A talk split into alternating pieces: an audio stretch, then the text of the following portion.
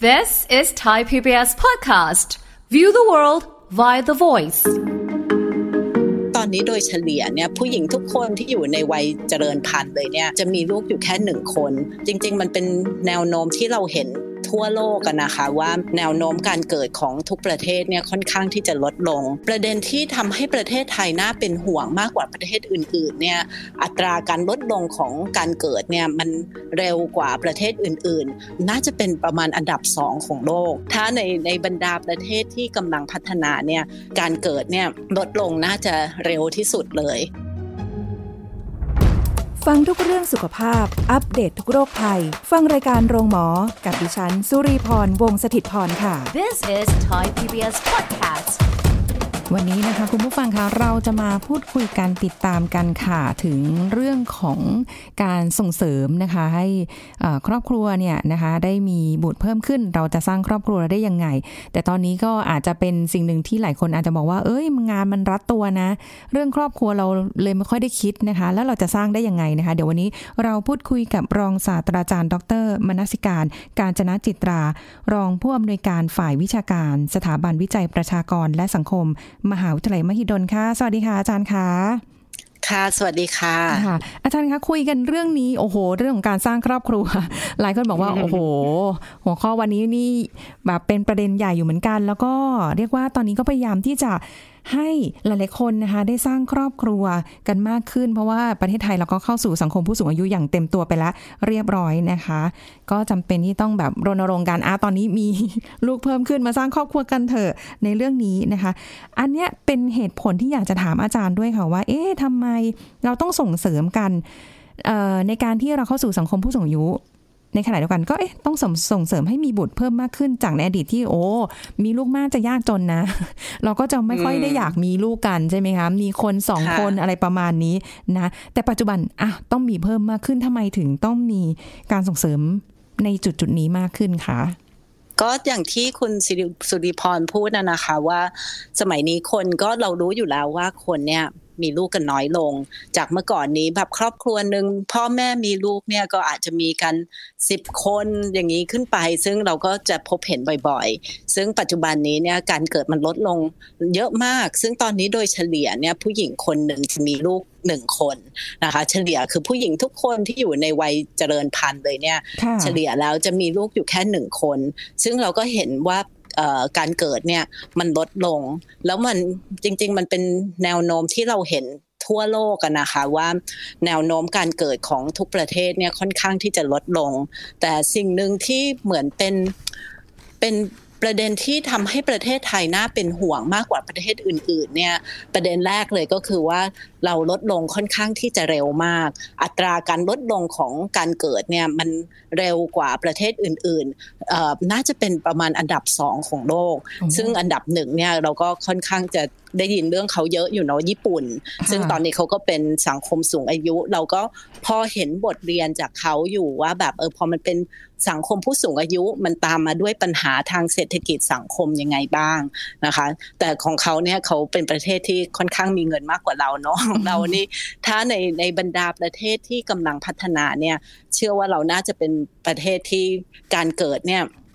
ลดลงน่าจะเร็วที่สุดเลยนะคะ ซึ่งปัญหามันคืออะไร จริง ๆ ตัวเองนะมองก็คือปัญหาเนี่ยมันก็มีปัญหาอยู่หลายระดับ ในระดับที่คนมักจะพูดถึงเนี่ยก็คือในระดับแมกโรว่าแบบเอ้ยสังคมเศรษฐกิจมันจะเป็นยังไง ถ้าเกิดสมมติว่าประชากรอยู่ดีๆ เราลดลงอย่างรวดเร็วจำนวนผู้สูงอายุเนี่ยยังไงมันก็จะเพิ่มขึ้นเพิ่มขึ้น เพราะว่าแบบในในรุ่นที่ผ่านๆมาเนี่ยเกิดเยอะเนาะแล้วตอนนี้ สุขภาพคนไทยก็แข็งแรงขึ้น คนก็อยู่กันยืนยาวมากขึ้น เพราะฉะนั้นเราก็จะมีผู้สูงอายุที่มากขึ้น แต่พอคนเกิดน้อยคนที่จะมาเป็นวัยแรงงานเป็นอะไรเงี้ยมันก็จะจำนวนน้อยลง ทีนี้ในเรื่องของเศรษฐกิจการคลังเนี่ยเราก็จะแบบเจอความไม่สมดุลกันระหว่างคนที่จะแบบช่วยขับเคลื่อนเศรษฐกิจเนาะแล้วก็แบบถ้าเกิดสมมุติว่าในรัฐจะต้อง ให้สวัสดิการต่างๆ แบบเรื่องการดูแลพยาบาลอะไรต่างๆ กับประชาชนเนี่ย อันนี้มันก็จะเกิดเกิดปัญหา อันนั้นก็จะเป็นประเด็นที่คนจะพูดถึงเป็นหลักว่าพอเข้าสังคมสูงอายุเนี่ยมันก็จะมีข้อท้าทายเหล่านี้ที่ตามมา ค่ะ ค่ะ ทีนี้อีกอีกประเด็นหนึ่งที่คิดว่าสำหรับส่วนตัวเป็นปัญหาคือมันมีกลุ่มคนอยู่จำนวนไม่น้อย ที่จริง ๆ อยากมีลูก แต่ไม่มี ซึ่งตรงนี้คิดว่าอันนี้เป็นสิ่งที่น่าสนใจมากกว่าที่มันลดลงหวบเนี่ยจากเคยมีกันเป็นสิบคน จนตอนนี้เฉลี่ยมีกันแค่คนเดียว มันก็เกิดจากสาเหตุหนึ่งก็คือแบบอะค่านิยมมันก็เปลี่ยนไปด้วย แต่อีกสาเหตุหนึ่งเนี่ยคือมันยากขึ้นเรื่อยๆ ในการที่จะเลี้ยงลูกคนคนหนึ่งในสังคมปัจจุบันทำให้หลายคนถึงลึกๆก็อยากมีลูก แต่ตัดสินใจไม่มีลูก ซึ่งสำหรับตัวเองอะคิดว่าตรงนี้เป็นส่วนที่อยากที่จะให้มีอะไรที่มันสนับสนุนมากขึ้น ในการที่จะแบบกลุ่มคนที่เขาก็อยากมีลูกอยู่นะ แต่แบบคิดแล้ว โอ้โห มีลูกคนหนึ่ง แพงมากเลย โอ้สังคมทุกวันนี้ โอ้เจอข่าวนู่นข่าวนี้ทุกวัน โอ้ฉันไม่อยากที่จะให้ต้องมีลูกหรอก แบบลูกไม่อยากให้ลูกเกิดมา ต้องมาเจอกับสังคมอย่างนี้ มาแบบสูดหายใจเจอ PM 2.5 เจอแบบสังคมทั้งไทยทั้งภัยใกล้ตัวทั้งออนไลน์คือมันมีมันมีอะไรให้คนกังวลค่อนข้างเยอะ แล้วก็ยังไม่นับเรื่องเศรษฐกิจที่การจะเลี้ยงลูกในประเทศเราเนี่ย ใครอยากเลี้ยงลูกให้ดี ให้มีคุณภาพ คนควักกระเป๋าก็คือครอบครัว คือครอบครัวต้องเป็นคนทุ่ม เพราะฉะนั้นตรงนี้เนี่ยก็เลยคิดว่ามันมีมันมีมิติของเอ่ออย่างเมื่อก่อนเขาจะมีคำว่า unmet need เหมือนประมาณว่าจริง ๆอะ พ่อแม่อยากมีลูกแค่สามสี่คนเธอจริง ๆ เคยมีเซอร์เวยสมัยก่อนเป็นสามสิบสี่สิบปีแล้วอยากมีแค่สามสี่คน แต่ว่าก็คือเขาเขาไม่ถึงพวกบริการคุมกำเนิดเนาะมันก็เลยมีไปมากกว่านี้ แต่ตอนเนี้ยมันอาจจะกลับกันว่าคนอาจจะอยากมีสองคน แต่เลือกมีแค่คนเดียว เพราะว่ามันแพงอันนี้เหตุผลอันดับหนึ่ง เพราะฉะนั้นมันมันจะกลายเป็นแบบกลับกันว่า คนอยากมีมากกว่านี้ แต่มันมีอะไรปัจจัยภายนอกที่ทำให้เขาไม่มีเท่าที่เขาอยากมี ตรงนี้ก็เป็นเป็นส่วนหนึ่งที่มันผลักดันให้เกิดการ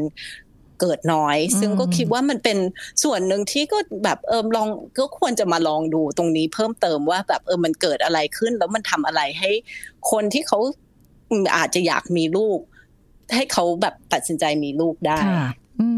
มันมันก็แปลกเหมือนกันนะคะ อาจารย์เพราะว่าเราก็จะเห็นว่าคนอยากมีอะคนที่พร้อมอะ แต่เขาก็ไม่มี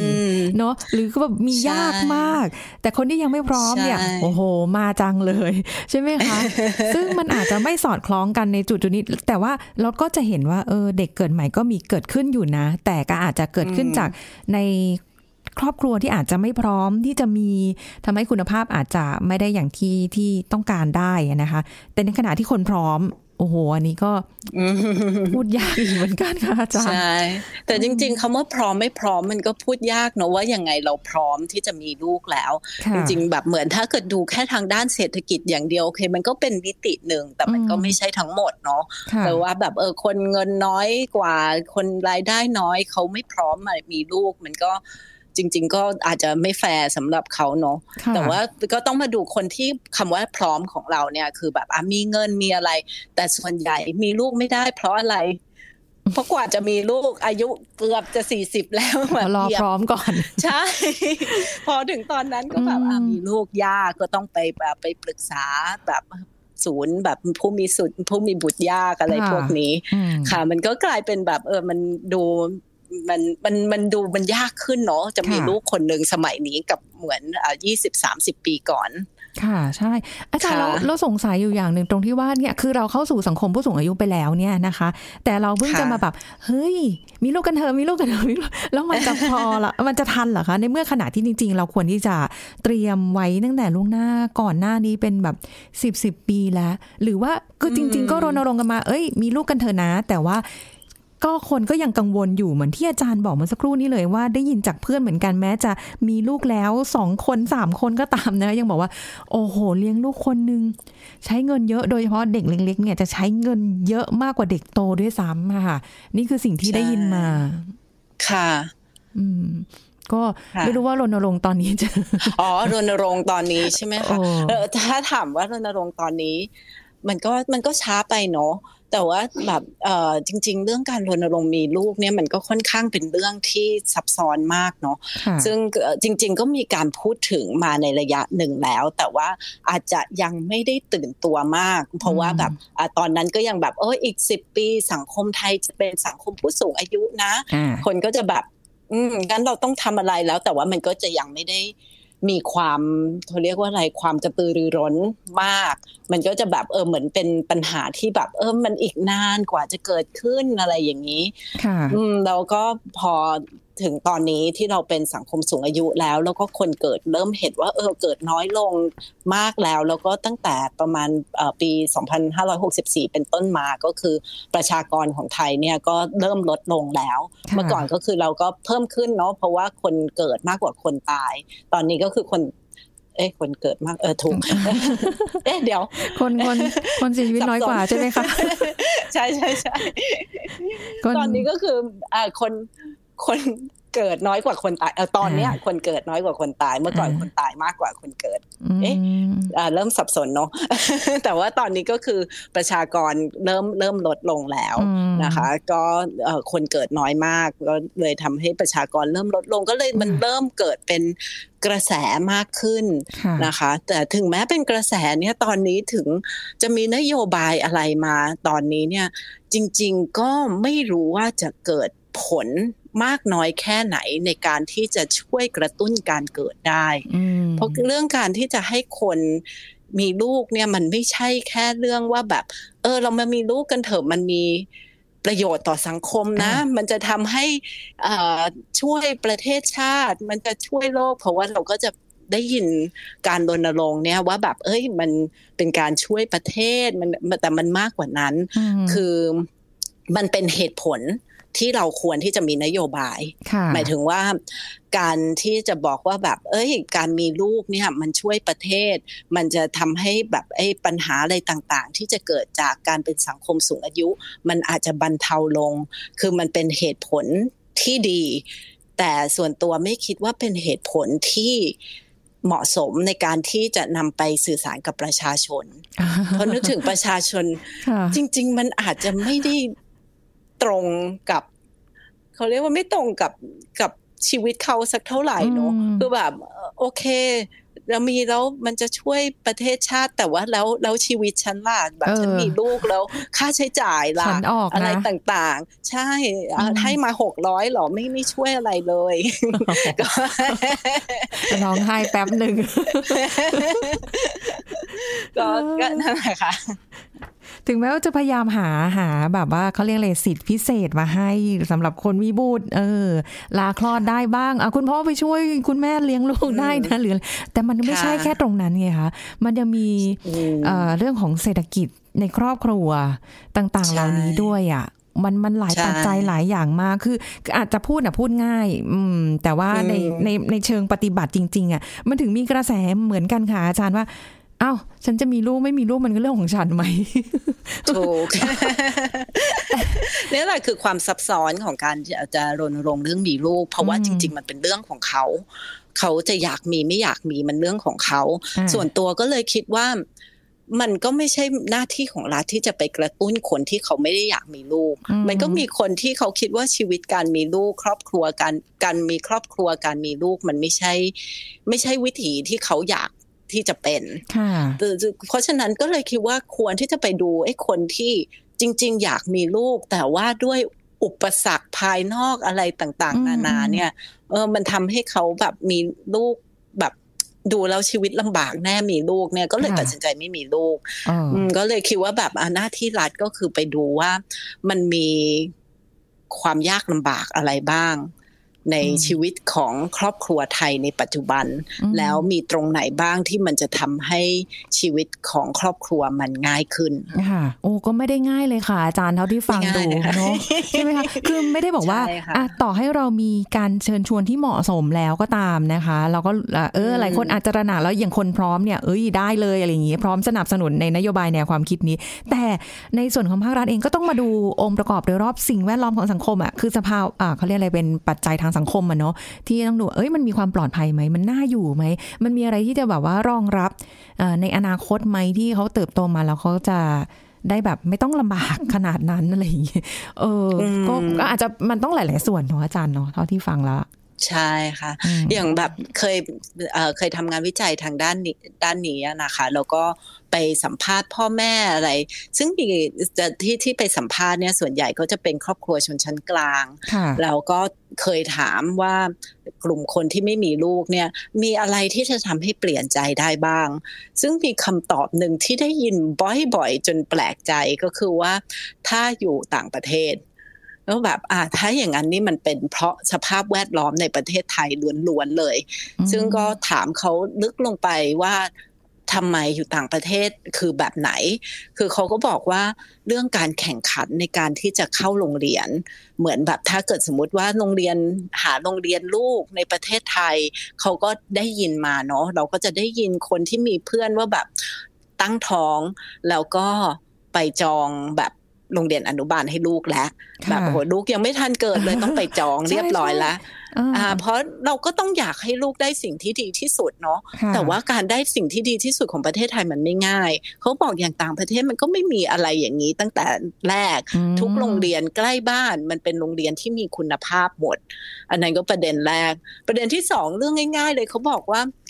ต่างประเทศพาลูกไปเที่ยวแบบ แบบที่ไม่ต้องเสียตังค์อะ ง่ายกว่าอยู่นี่คือคนในกรุงเทพเนาะแบบมีสวนสนามเด็กเล่นที่มันแบบน่าเล่นดีๆ อยู่ใกล้บ้าน เดินไปได้ เดินไปอย่างปลอดภัย อย่างแบบมีบางคนที่เขาอยู่แบบอ่าอยู่ในเมืองเนาะอยู่อยู่อยู่ย่านแบบดี ๆ เลยแบบอยู่ เอกมัยทองหล่อ แต่เขาบอกว่าบางทีเขาก็เดิน ซึ่งเราก็เคยเห็นคนเดินเนาะเดินตามไอ้ซอยเล็กๆฟุตบาทไม่มีแบบเป็นพ่อแม่สู้ชีวิตมากหรือแบบอีกคนอีกกลุ่มหนึ่งอยู่อาลีอย่างนี้อาลีเขาก็บอกว่าแบบทางเท้าก็ไม่มีเขาเขาแบบ เออแล้วนึกถึงแบบถ้าอยู่ต่างประเทศอะไรอย่างนี้แบบเดินทางเท้าสบายๆไปที่สนามเด็กเล่นคือมันเป็น สภาพแวดล้อมหลายอย่างที่มันอาจจะไม่ได้เอื้อมากสำหรับการเลี้ยงลูก ที่เขารู้สึกว่าเออเขาสามารถที่จะมอบคุณภาพดีๆ คุณภาพชีวิตดี ๆ ให้ลูกได้ง่าย ๆ คืออยู่ในประเทศไทยอาจจะต้อง ใช้ความพยายามมากขึ้นหน่อย แล้วก็ใช้เงินอีกนิดหน่อย จะพาไปเล่นก็อาจจะต้องไปเล่นตามแบบอะไรที่ต้องเสียตังค์อะไรอย่างเงี้ยค่ะเข้าใจเห็นภาพเลย เห็นภาพไหมคะเห็นภาพเลยเมืองไทยเราก็มีดีนะโอ้มีดีเยอะค่ะเดี๋ยวจะหาไม่ใช่ว่าไม่มีดีโอ้ยดูเหมือนบนประเทศไทยเนาะนี่ก็รักประเทศไทยนะแต่เป็นเป็นภาพสะท้อนของคนที่เขาไม่ได้อยากมีสมาชิกในครอบครัวเพิ่ม เพราะว่ามันมีเรื่องพวกอย่างนี้อย่างนี้อย่างนี้ขึ้นมาใช่ค่ะใช่ไหมคะอะก็อันนี้ก็ต้องเป็นเป็นไปตามสิ่งที่มันเป็นภาพสะท้อนนะคะ แต่ก็เชื่อว่าในอนาคตน่าจะดีขึ้นได้แหละ เนาะก็คิดว่าดีได้นะคะ เพราะว่าจริง ๆ แบบสังคมไทยมันมีข้อดีหลายอย่างอย่างเรื่องความยืดหยุ่นเรื่องอะไรพวกนี้ที่ก็มีความแบบเออเขาเรียกว่าอะไรก็เห็นใจคนมีลูก คือคนไทยก็มีความยืดหยุ่นว่าแบบอ่าคนนี้มีลูกก็แบบอาจอาจจะแบบ ช่วงนี้ทำงานก็ไม่ไม่ว่าอะไรกันมากเท่าไหร่ ไม่ได้ว่าแบบเอ้ยตามกฎเธอจะต้องอย่างนี้กลับมาแล้วอะไรอย่างนี้บางทีก็มีความแบบเออมีมี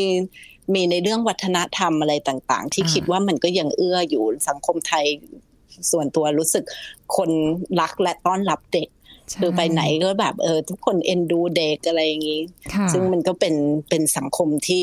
ที่มันก็มี จุดดีที่สำหรับเด็กที่จะเติบโตขึ้นมาค่ะใช่ใช่เพราะอย่างนั้นค่ะ อาจารย์คะถ้าอย่างนั้นเราจะทำยังไงดีคะแบบว่า เออ ให้เขาเห็นแบบภาพว่าการจะมามีลูกมีครอบครัวกันเนี่ยนะคะ มีคุณภาพชีวิตที่ได้ ไม่ได้บอกว่า โอ้พอ พูดถึงปุ๊บโอ้ค่าใช้จ่ายตั้งเท่าไหร่ โอ้ลูกคนนึงเนี่ยตั้งโอ้ตั้งเท่าไหร่กว่าจะโตกว่า โตมาแล้วก็จะไม่รู้จะเจออะไรในสังคมอีกอะไรเงี้ยค่ะ เป็นภาพดีๆหรือเงี้ยในขณะที่ทุกวันนี้ก็ทำแต่งานงานและงานนะคะ จะสร้างครอบครัวยังไงดีคะอาจารย์อาจารย์ช่วยแบบว่าเชิญชวนหน่อยค่ะ อาจารย์คือคือสำหรับตัวเองเนาะคือคือคำว่าพร้อมเนี่ยมันมัน มันเป็นคำที่หลายคนก็จะใช้ในการที่จะแบบตัดสินใจว่าจะมีลูกดีแล้วหรือยังอะค่ะ อันนี้ก็ไม่รู้ว่ามันขึ้นอยู่กับเจนด้วยหรือเปล่าเนาะเพราะว่าคนเจนใหม่เขาอาจจะแบบมีการตั้งคำถามมากขึ้นว่าแบบเออเราจะอยากมีลูกไหมมีแล้วจะเกิดอะไรขึ้นอะไรอย่างนี้เราวางแผนคือจะเป็นสิ่งที่ดี แต่จริง ๆ บางทีก็ ก็มีแล้วเดี๋ยวมันก็พร้อมเอง ไม่รู้ว่ามันเป็นคือคือมันก็สามารถที่จะจัดการได้เองแล้ว การเลี้ยงลูกให้มีคุณภาพมันไม่ได้ คือก็ไม่อยากจะบอกว่ามันก็ไม่ได้ว่าต้องใช้เงิน เพราะว่าเหมือนมันมันก็มีก็ต้องใช้บ้าง แต่ว่าถึงจะ ไม่สามารถส่งลูกไปโรงเรียนอินเตอร์ หรือโรงเรียนค่าเทอมเป็นแสนได้ แต่ว่าการเลี้ยงลูกให้มีคุณภาพจริง ๆ เดี๋ยวนี้มันมี resource อะไรมากมาย มีทรัพยากรอะไรมากมาย ในการที่จะแบบเรื่องส่งเสริมพัฒนาการอะไรต่างๆ ที่ไม่จำเป็นที่จะต้องมันมันมีทางเลือกมากขึ้นนะมีแหล่งเรียนรู้อะไรต่างๆ มากขึ้น เราท้ายที่สุดเนี่ยสิ่งที่สำคัญที่สุดคือการใช้เวลากับลูก คือการถ้าเกิดสมมติว่ามีเวลาในการที่จะแบบดูแลลูก ซึ่งการดูแลลูกจริง ๆ ก็ไม่ได้ต้องใช้ทรัพยากรอะไรมาก คือแบบมีทรายให้เล่นหนึ่งกระบะอะไรอย่างนี้ก็สามารถหนังสือนิทานสองสามเล่มอะไรอย่างนี้แค่นี้ก็ก็เพียงพอที่จะที่จะเลี้ยงลูกให้มีคุณภาพได้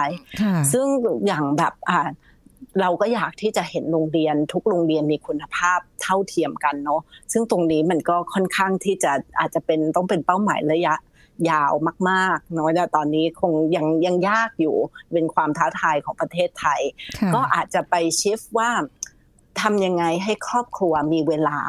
ได้มากขึ้น ซึ่งตรงนี้ก็อาจจะต้องหันไปมองทางนโยบายเรื่องเกี่ยวกับการทำงาน ว่าเออทำยังไงถึงจะคืนเวลาการทำงานเอ้ยเวลา ให้กับครอบครัวให้สามารถใช้เวลาร่วมกันได้ ซึ่งตรงนั้นมันก็น่าจะช่วยเขาเรียกว่าอะไรช่วยบรรเทาความกังวลของคนที่ยังไม่มีลูกแล้วกำลังตัดสินใจอยู่ เพราะบางคนก็ไม่ใช่แค่กลัวเรื่องการเงินอย่างเดียว แต่ก็กลัวเรื่องไม่มีเวลาให้ลูก ถ้าเกิดมีลูกแล้วเขาก็ต้องแบบทำงานกว่าจะกลับบ้านถึงบ้านสองทุ่มเออมันก็อาจจะไม่ใช่แนวทางที่เขาอยากจะเป็น คือถ้ามีลูกเขาก็อยากที่จะ รู้ว่าตัวเองสามารถแบ่งเวลาในเรื่องการทำงานกับการดูแลลูกได้ค่ะค่ะ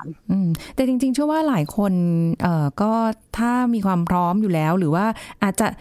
ถึงยังไม่พร้อมแต่อยากจะมีลูกเนี่ยเดี๋ยวลูกก็มาเติมเต็ม แล้วก็สิ่งที่เกิดขึ้นเนี่ยเขาก็จะรู้สึกว่าเขาจะต้องทำอะไรเพื่อลูกเพื่อครอบครัวอยู่แล้วนะคะ ในในแง่ที่ว่าแบบเอาล่ะทำงานก็ทำงาน แต่ว่าการให้เวลานี่เอาจริงๆนะทุกวันนี้เลยค่ะ อาจารย์เห็นหลายคนมากหลายหลายครอบครัวที่อยู่ใกล้ๆตัวนะคะ อย่างเพื่อนๆกันเนี่ยเขาจะมีเวลามากขึ้นกว่าเดิมหมายถึงว่าอาสาวอาทิตย์อาจจะหยุดรับงานจะไม่ได้ต้องแบบมา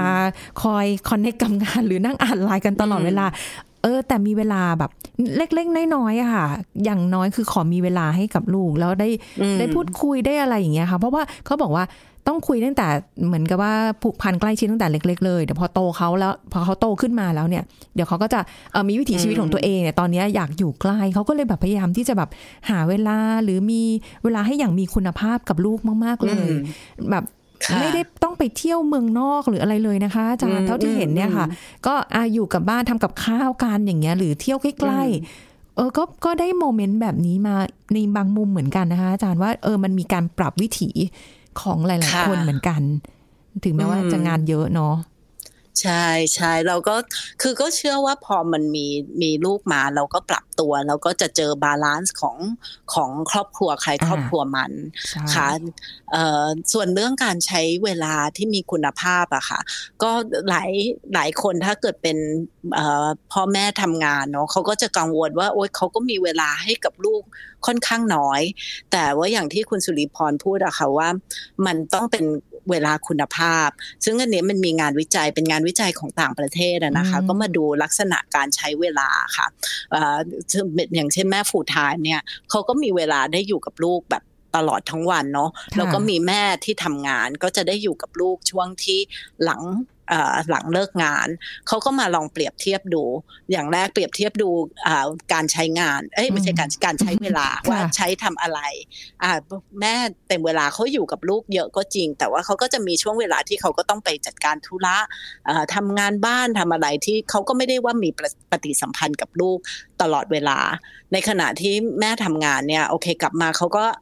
อาจจะใช้เวลาในการมีปฏิสัมพันธ์กับลูกเต็มที่ท้ายที่สุดเขาพบว่าสองกลุ่มนี้เนี่ยคุณภาพการใช้เวลากับลูกไม่ได้ต่างกันมาก แล้วก็ในเรื่องของการส่งเสริมพัฒนาการในเรื่องของเหมือนพฤติกรรมของเด็ก แล้วก็แบบเหมือนเอ่อบอนดิ้งระหว่างแม่กับลูกไม่ได้มีความแตกต่างกันมาก เพราะเขาบอกว่าส่วนที่สำคัญจริง ๆ ก็คือการใช้เวลาที่มีคุณภาพ ซึ่งการใช้เวลาที่มีคุณภาพไม่ ได้ต้องมีอะไรซับซ้อน เขาบอกว่าเป็นแค่อะไรที่ได้มีปฏิสัมพันธ์กัน แบบมีการได้พูดคุย มีการได้เล่นมีการอะไรอย่างเงี้ยค่ะ เพราะฉะนั้นใครเป็นแม่ทำงานก็ไม่ต้องกังวลมาก เพราะก็เชื่อว่าคนที่เป็นแม่ทำงานอะจะมีความรู้สึกผิดเวลาถ้าเกิดสมมติว่าต้องอยู่ทำงานนานๆหรืออะไรอย่างเงี้ยค่ะ ก็อย่างน้อยถ้าเกิดสมมติช่วงเวลาที่เขาเราใช้เวลากับลูก เป็นเวลาที่เราก็ วางงานไม่สนใจงานแล้วก็ให้ให้ attention กับลูกเต็มที่ก็ได้ได้ได้ ผลดีต่อเรื่องความสัมพันธ์ไม่ไม่แพ้กันนะคะอ่าเห็นไหมคะก็คือเราถ้าเราจัดสรรได้หรือว่าเรามีเวลาที่มีคุณภาพหรือว่าเรามองข้อดีเรามีสิ่งที่ดีแล้วเขาก็เติมเต็มเราด้วยมีความสุขด้วยเป็นครอบครัวที่สมบูรณ์ก็มีค่ะมีมีกันเถอะนะคะใช่ใช่ก็ช่วยช่วยกันตรงนี้นะคะค่ะคุยกันเพลินๆมาวันนี้ได้อ่าแนวทางไปแล้วนะคะ คุณผู้ฟังคะก็แต่ว่าทั้งหมดทั้งมวลคุณผู้ฟังก็ต้องไปพิจารณาในในในส่วนของตัวเองด้วยนะในครอบครัวว่า แต่คนที่อยากมีเขาเขาอยากมีอยู่แล้วแหละนะคะ ส่วนใครที่ยังไม่อยากมีอาจจะลองคิดใหม่ดูไหมนะคะ ว่าจะเออได้ยังไงกันบ้างนะคะะวันนี้คุณอาจารย์ครับแบบหมดเวลาแล้วนะคะเอาไว้เดี๋ยวคุยกันใหม่นะคะ อาจารย์คะวันนี้ขอบคุณมากค่ะ ได้ค่ะขอบคุณค่ะ สวัสดีค่ะ คุณผู้ฟังคะหมดเวลาแล้วค่ะ ก็พบกันใหม่ครั้งหน้านะคะ กับรายการโรงหมอทางไทย PBS Podcast ค่ะวันนี้ลาไปก่อนนะคะ สวัสดีค่ะ This is Thai PBS Podcast หากสัตว์เลี้ยงโดนงูไม่มีพิษกัดทำไมต้องล้างแผล และหากโดนแบบมีพิษจะมีพฤติกรรมอะไร ผู้ช่วยศาสตราจารย์นายสัตวแพทย์ดรธีรดิตรุ่งเรืองกิจไกล จุฬาลงกรณ์มหาวิทยาลัย มาเล่าให้ฟังครับงูมี 2 กลุ่มหลักๆ เอาแบบเบสิกเลยคือกลุ่มมีพิษกับกลุ่มไม่มีพิษไง ถ้ากลุ่มไม่มีพิษอะโดนกัดไปก็ก็เจ็บอะแค่นั้นเอง หรือว่าถ้างูใหญ่ๆ เป็นงูหลามก็ต้องระวังนิดนึงเพราะไม่ได้กัดอย่างเดียวจะรัดแล้วก็กินเข้าไปเลย ถ้าถ้าเป็นงูมีพิษก็อาจจะต้องระมัดระวัง แต่จะบอกว่างูไม่มีพิษเนี่ยถึงแม้ว่าโดนกัด ก็มีความสกปรกในในตัว เขี้ยว แล้วก็บริเวณที่อยู่มีความสกปรกก็อาจจะต้องการทำความสะอาดแผล แล้วก็มีให้ยาเหมือนกันนะครับ ไม่ใช่หมายว่าไม่มีพิษกัดไม่เป็นไรโดนกัดแล้วก็ปล่อยไม่ไม่ไม่ไม่ใช่ถึงขนาดนั้น ต้องดูเรื่องความสะอาดด้วย ต้องบอกว่าพื้นดินน่ะสุนัขกระแมเป็นสัตว์ที่คุกคลีกับพื้นดิน แล้วก็เป็นสัตว์ที่ตัวติดกับพื้นฮะเพราะฉะนั้นเวลาที่มีแผลแล้วงู หรือว่าเขี้ยวของสัตว์เหล่านั้น เวลาเวลาที่กัดสัตว์เลี้ยงของเราอะ มันก็มีความสกปรกมีแบคทีเรีย อาจจะไม่เกิดติดเชื้อแบคทีเรีย เกิดเป็นหนองเกิดการอักเสบอะไรต่างๆตามมาได้ เพราะฉะนั้นถึงได้บอกว่าต้องทำความสะอาดของแผลด้วย แต่ประเด็นคือ ถ้าผิวหนังเรียบๆไม่มีขนบอกได้เลยเห็นรอยเขี้ยวพอจะเดาได้ แต่สำหรับของสุนัขกับแมวเป็นสัตว์ที่มีขน โดนกัดที่ขาที่ตัวมันมองไม่เห็น แต่ว่า กรณีไปหาหมอแล้วคุณหมอต้องพยายามโกนขนบริเวณนั้น คือถ้าเกิดว่าเห็นว่ามีรอยเคี้ยวก็พอบอกได้ระดับหนึ่งว่า เอ๊ะ อันนี้งูไม่มีพิษนะ หรืองูมีพิษ ก็จะระมัดระวังหรือว่าจะเร่งการพาไปหาหมอด่วนหรือไม่ด่วนอะไรประมาณนี้ แต่ถ้าเกิดว่าขนเยอะบางทีเราอาจจะไม่เห็น เพราะสังเกตได้ว่า เวลาที่สุนัขและแมวปกติถ้าเกิดว่าเขาเห็นเสียอะไรแปลกๆมาเขาก็จะเห่าจะคำรามแล้วถ้าอย่างนั้นอะเราสังเกตได้เราจะออกไปดูได้ แต่บางครั้งถ้าเกิดเราไม่เห็น